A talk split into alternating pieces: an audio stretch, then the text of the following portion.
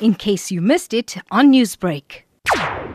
Those are a few incidents uh, that, that, are reported through media. There are many incidents uh, that we are dealing with that don't get media coverage.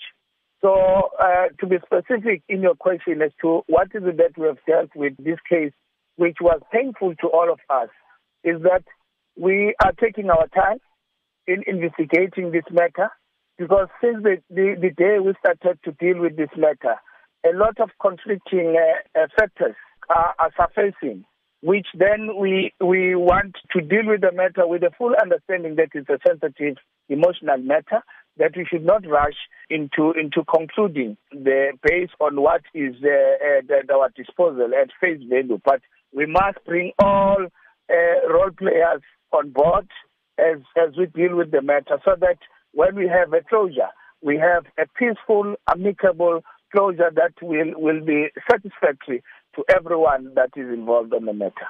Newsbreak, Lotus FM, powered by SABC News.